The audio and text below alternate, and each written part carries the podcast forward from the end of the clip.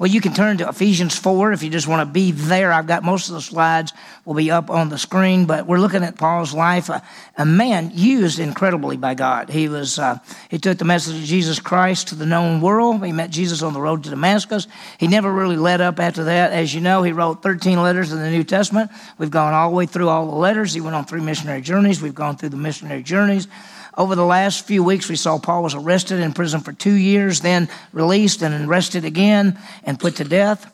And so we saw, we said, wow, that's the end. But it's not really the end because we, we want to think about what Paul wrote. Well, what was his theology? And when we put theology, it's sort of a scary word. Theos is the Greek word for God, and logos is the word for word. So theology is words about God. So what theology is, what did, what did Paul write? What God in the power of the Holy Spirit used Paul to write down information for us. And so what we're doing is just focusing on Paul's writings, not the whole writings of the Bible, but Paul's writings. So what, what is his theology? What did he teach in the different letters that he wrote? And he did all kind of things because in some letters he wrote and they were having problems, and some letters he wrote and there were issues that needed to be addressed. Some letters are just big, broad, sweeping letters that tell about the local body. And so uh, a lot of things like that. And so we'll see it as we, we go through that. Well, this morning we're going to see end times. What did Paul write about end times?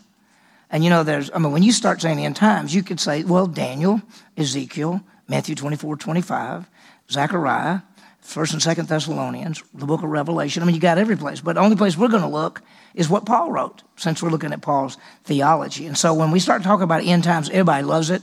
And I told you that after we finish the first 11 chapters of First Kings, which is the life of Saul, uh, excuse me, Solomon, we're probably, you know, pretty sure we're going to go ahead and do the book of Revelation on Sunday morning. It's pretty unique and it's going to be hard, and I'll have to explain a lot of different things. And, and, and, and sometimes I'll be saying something like, there are two views on this. One view says this, one view says this. This seems to be the best view, but nobody knows for sure. Now, we know what the book's about, we know, but some of the events and some of the things that happen, we could say, well, when did that happen? When that supposed to happen? And those kind of things. We'll see it. So as we continue, we're looking at the life of Paul. Here's what we look at. We said we're going to look at what did Paul say about the gospel and salvation and eternal life and the church and the Christian life and spiritual gifts and end times. That's what we've been looking at. Well, for these last few weeks, we've gone through the gospel, salvation, eternal life, church. We've gone through everything except this last one. And this last one we're going to look at uh, this morning, the end times. What did Paul say about the end time events? And, and when you read things like Matthew 24 and 25 and the book of, you know, Zacharias and, and Isaiah and, and Daniel and, and the book of Revelation. I mean, you get a whole lot of things. What we're going to do, though, is what did Paul say? I mean, because he, I mean, not necessarily were there questions always about the end times, but we're going to find that there were some questions about what about people who died before Jesus coming back? Because they were all expecting, did they expect Jesus to come back any second? Yeah. Do we expect Jesus to come back any second? Yes. Yeah. So, but they were told that if you, some people were told that if you died before Jesus came back, you kind of got left out. Uh, we'll talk about that. And, and so Paul, Paul wrote a letter about it. And so what we're going to do is we're going to look at the three big areas, and it won't take us very long to go through this. So we'll have plenty of time that when you go to your grow group, we can go in a lot more details or if you got a question while we're going through this now, you stop me and we'll talk about it. But we're going to look at three things. We're going to look at the rapture, the tribulation, and the second coming. And some people say you, you don't need to study it. By the way, I've had people say you just don't need to study the book of Revelation. You know, Revelation is the only book in the Bible that says you will get a blessing by reading the book. A blessing. So some people say, don't read it. I say, well, do you not want a blessing? Read it, read it. Why do we study end times? Well, first is to teach the truths of the Bible, but it also is encouragement and comfort for people because it is a great comfort to know. I mean, I've had people say things like, I don't know. I, have never studied the Bible, and I don't know what's going to happen. And I hear about, a, a, you know, taking a mark of a beast, and all these terrible things are going to be happening on the earth. And I don't know if I'm going to be there or not, or am I going to be there? And I hear some people say no, and I hear some people say yes. And, and so it's really comforting to say, here's what the Bible actually says. Let's look at it. So we're going to start, and, and we'll start. Let me just remind you of the basic end time events. And you got Jesus dying on the cross, paying for sin, rising again, sending back into heaven. And we're in the church age. And the church age is a mystery. It was not talked about in the Old Testament. So the church age, we don't have any idea how long the church age will be. We know it's going to end in, a, in a, just a matter of seconds when Jesus Christ comes in the clouds, call it the rapture, and the church will be taken off the face of the earth. The body of believers, both Jews and Gentiles, in one body, the church will be taken off the face of the earth. Then there'll be a seven year tribulation time period, which Daniel wrote about, which the book of Revelation tells about, which a lot of places deal with. It's called the tribulation. They're divided into two parts. First three and a half years, second three and a half years. Second half is, second half is called the Great Tribulation. And those events, and then Jesus Christ comes a second time, first time to the earth, second time to the earth. This is in the clouds. This is his first coming. This is his second coming. This is coming in the clouds. So it's the second coming.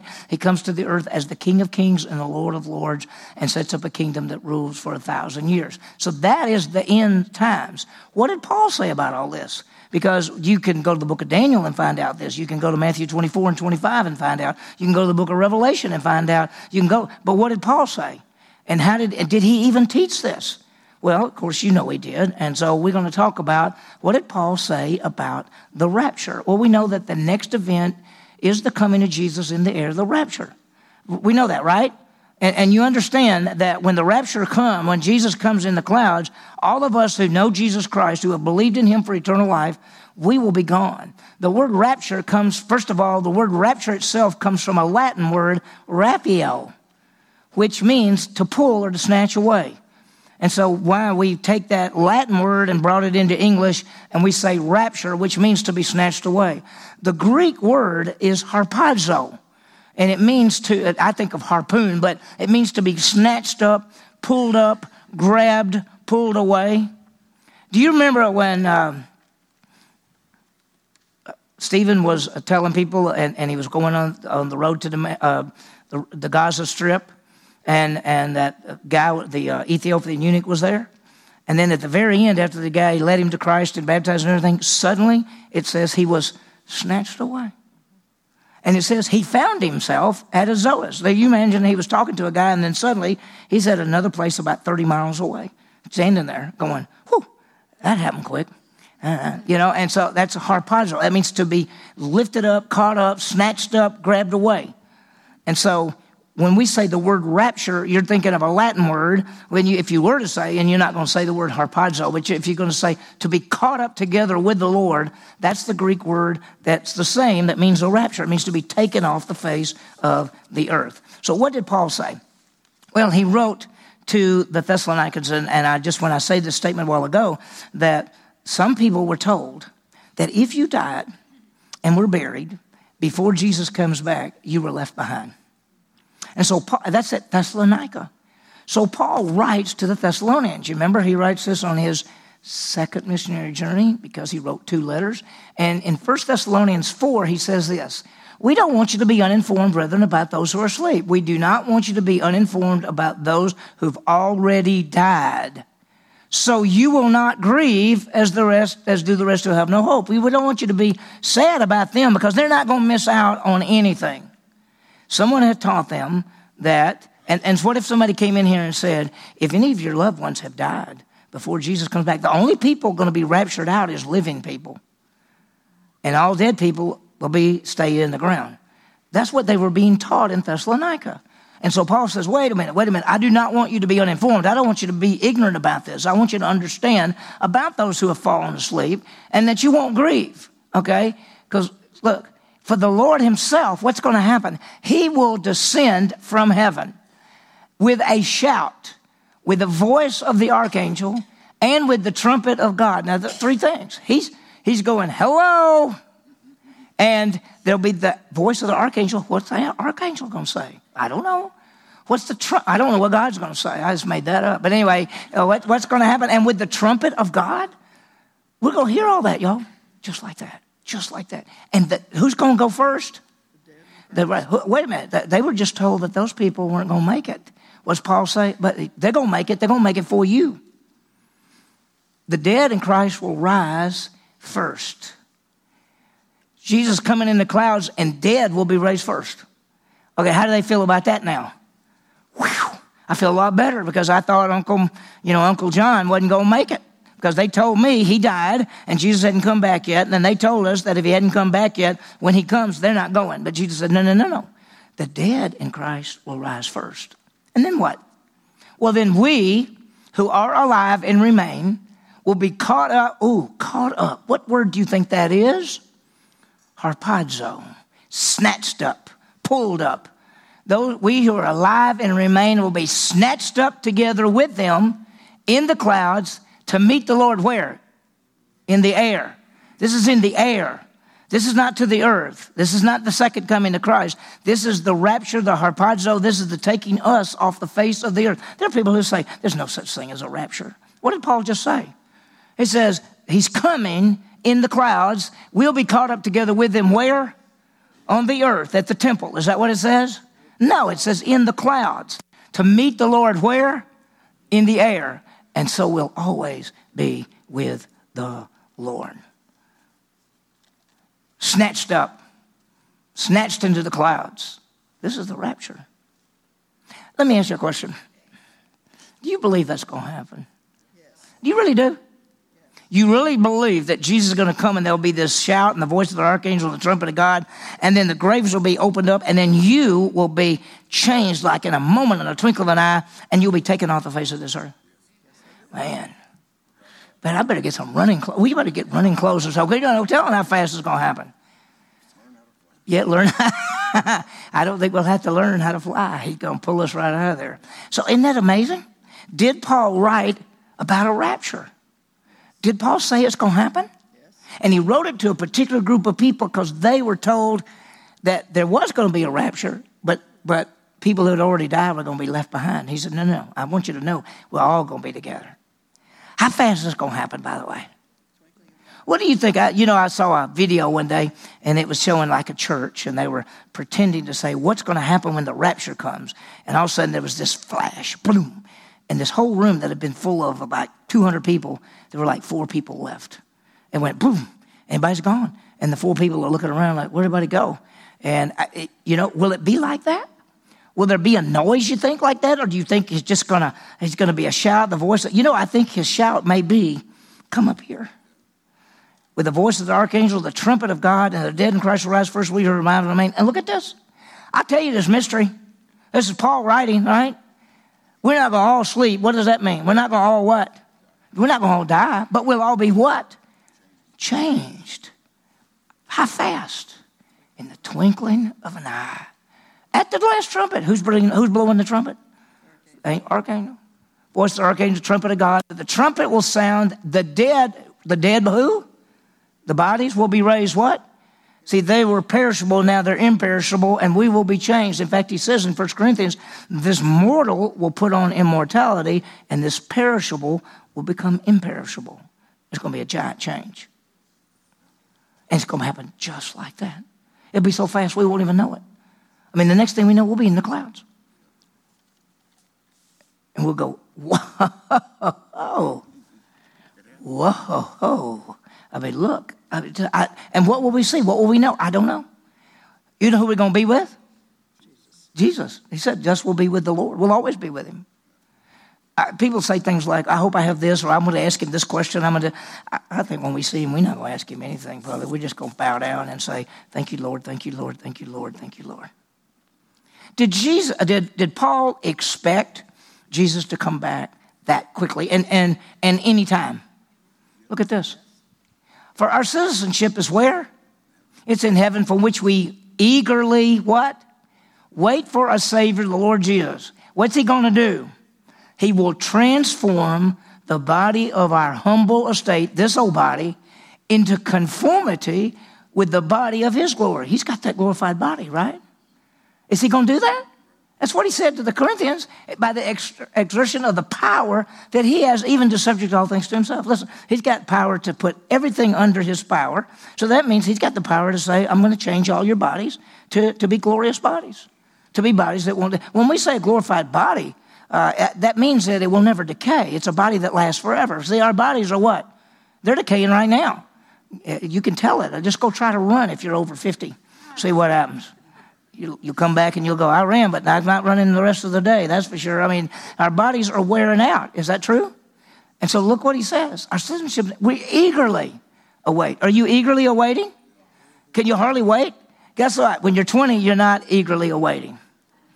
You say, I got a lot of stuff I think I want to do. You get a little older, you know what you're saying? I wish you'd hurry up and come. I wish you'd hurry up and come. And what's so great is those who have passed on before us, the ones we love, they're going to be raised just like that. And then we're going to be changed just like that. And we're going to all be together again. Never be separated again. Never be separated again. That's good news. So, did Paul talk about a rapture, a, a snatching away, harpazo? What did he say? He said, it's coming. It can happen just like that. Second, dead first, us, they'll be changed, we'll be changed. Twinkle of an eye, we're waiting eagerly for him to come. Wow. So that's Paul. All right. Then, ooh, did Paul write about the tribulation? Because we know what follows the rapture. There'll be a peace pact made with the nation of Israel and the Antichrist, and that begins the tribulation, which is a seven year time period. And in the tribulation is this Antichrist and all these things happen. He says this in Second Thessalonians, because obviously the Thessalonians had a lot of questions, okay? And here's what he said Let no one deceive you, for, for first it will not come, and thus the apostasy comes first, the departure. And the man of lawlessness is revealed the son of destruction. He's saying, listen, this whole thing of the, the rapture happening and then the tribulation, that's not going to happen until all this comes to pass and the, the, we're taken out, the apostasy comes, there's this man of lawlessness, he'll be revealed. And, and notice, the man of lawlessness is revealed. Look at this. This is, un, this is amazing that Paul wrote this. This man opposes and exalts himself above every so called God or object of worship. He takes his seat in the temple of God, displaying himself as being God. Now, where have you heard that before? The book of Daniel. The book of Daniel, Matthew 24, 25, of course, you know, but but Paul is writing this and, and, and he's saying there's just going to be this man who comes to power, who he, he puts himself above every God, every object of worship. He demands to be worshiped. He takes his seat in the temple of God, displaying himself as God. He claims to be God. That's, that's the Antichrist. That's halfway through the tribulation. Had Paul ever taught them this before? Don't you remember that while I was with you, I was telling you these things? you know, Paul came to the th- church at Thessalonica, and they estimate that he might not have been there much more than a month before he left. But he taught for a month. Did he teach end time events to the Thessalonians in that month? What did he say right here? Do you not remember that I was still with you when I was telling you these things? I've had people say, don't teach people end time events because they're not ready for it. They have to go, you have to be real mature. Paul's taking a brand new group of believers and telling them about the end times. Can you understand the end times? Of course you can. The reason people don't understand the end times is because they don't hold to the literal interpretation of the Bible. They don't think it's true. They, uh, they, they don't know how to look at it. They've been taught that the book of Revelation is events that happened in the first century. And I mean, they just, people are so mixed up. But if you take the Bible from what we call historical, literal, grammatical interpretation, it makes sense. It fits together and it flows together perfectly. And you find that the book of Revelation is future. It has not happened yet. There has never been a ten king federation. There's never been one man come to power. There's never been uh, the temple. The temple has not been rebuilt, has it? How is the man of sin going to put his idol up in the temple if there's no temple? Let me throw one thing out just for fun. And we've been talking about this that all these events are coming to pass. We know that what's got to happen next? And then what? Tribulation. And the tribulation, there's going to be a temple. There's going to be the nation of Israel comes back together. There's going to be the Antichrist. There's going to be the peace pact, all these things. We already know that most likely in the first three and a half years of the tribulation, Iran, Russia, and Turkey invade Israel and are destroyed by God. That's Ezekiel 38. Well, you know that people say, well, those prophecies, they can't come true. Well, you know, until 1948, there was no Israel to make a peace pact with anybody. 1948, there's now Israel. And then you start going through, and there was this idea of about a divided, a divided Jerusalem. And in 67, Jerusalem's not divided anymore because Israel took it back. And now, I, ha- I didn't bring the picture, I have it on my phone. The picture of Turkey, Iran, and Russia, all three leaders holding hands. They just made a peace pact together dealing with Syria and guess who? Israel. What is Iran's statement about Israel? They already said within the next 20 years they will destroy the state of Israel. That's their plan. They've got it right in writing. Russia, Turkey, and Iran have made a peace pact within the last three months. In Ezekiel 38, it's Russia, Turkey, and Iran that invades Israel. You think it's close? It, it, could be any second, couldn't it? Now it could have already been. It could have always been any second. He could have taken people out a thousand years ago and then let them build a temple and then let Israel be. I mean, he could do anything. But what's lining up? There are things lining up now that we've never, we've never seen before. So that's the tribulation. He said, Didn't I teach you this stuff? And then look what he says. He says, This is the one who's coming is in accord with activity of Satan. This is the guy that's controlled by the devil. He's got powers, signs, false wonders, with all deception of wickedness for those who perish because they did not receive the love of the truth as to be saved. He said, That's going to happen. There's going to be great suffering on the earth, and there's going to be this one coming with Satan's power. So, did Paul talk about the tribulation? Yes. There's one final thing. And he didn't go in a lot of details on this one, but the second coming, because Paul just didn't deal with it, but he says this in 2 Thessalonians chapter, uh, chapter 2, verse 8, that this lawless one will be revealed, whom the Lord will slay with the breath of his mouth and bring to an end by what? The appearance of his coming. What coming is that? That's the second coming. That's Revelation 19, verse 11. That's when Jesus comes out of heaven, riding the white horse, and a sword comes out of his mouth, and he judges and he takes that false, that, that, that antichrist, and cast him into the lake of fire. That's what's going to happen. Paul wrote and said, He's going to come and he's going to slay him and bring to an end by his coming. So, what have we seen? Paul taught that Jesus would come in the clouds, taking believers off the earth. There'd be a time of tribulation. Then there'd be a man of sin claiming to be God. Jesus would come a second time to the earth, slaying the man of sin and setting up a kingdom. That's what he said. Is that pretty much right? Now, can we find even more details of the end time events, say in Matthew 24, 25, in the book of Revelation, in the book of Daniel, and Ezekiel, and Zechariah 14? Can we find other places that give us a lot of details? We can. But Paul did give details about it, he did talk about it. So, let us understand Paul's teaching concerning the end time events. A rapture could happen. Who goes first? Dead in Christ, then we will be taken up. What's going to happen to us? In the moment, in the twinkling of an eye, we'll be changed. And then there'll be tribulation. The Antichrist will set up a, there'll be a 10 king federation, go to a three king federation through one king federation. When there's the one king federation, he makes a peace pact with Israel that starts the seven year tribulation. Best we can understand, early in the tribulation, 144,000 Jews uh, out of the 12,000, 12,000 from each of the 12 tribes become believers in Jesus Christ and trust Him. And that's why the nation of Israel is going to turn back to God during the tribulation. Part of the reason of the tribulation is the final seven years of the 490 years that God promised to Israel, Daniel chapter uh, 9, 24 through 27. And part of the reason is he got to fulfill that prophecy. But the other part is this is when Israel believes in Jesus as the Messiah.